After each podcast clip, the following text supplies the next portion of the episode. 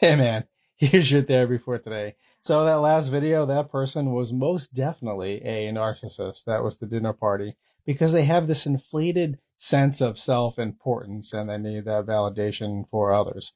Let's talk about another situation.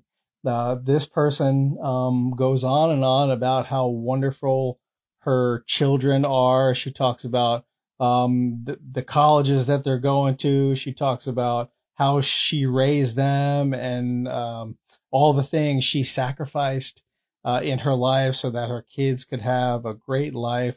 She um, engages in how um, uh, her marriage is really great, one of the best uh, marriages around, great best relationship uh, that there is. She just keeps going on and on about herself and about her life, and it always comes back to uh, how she did all these great and wonderful things. So, is she a narcissist or is she an asshole?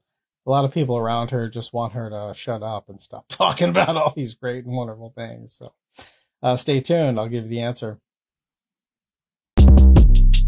Short Cast Club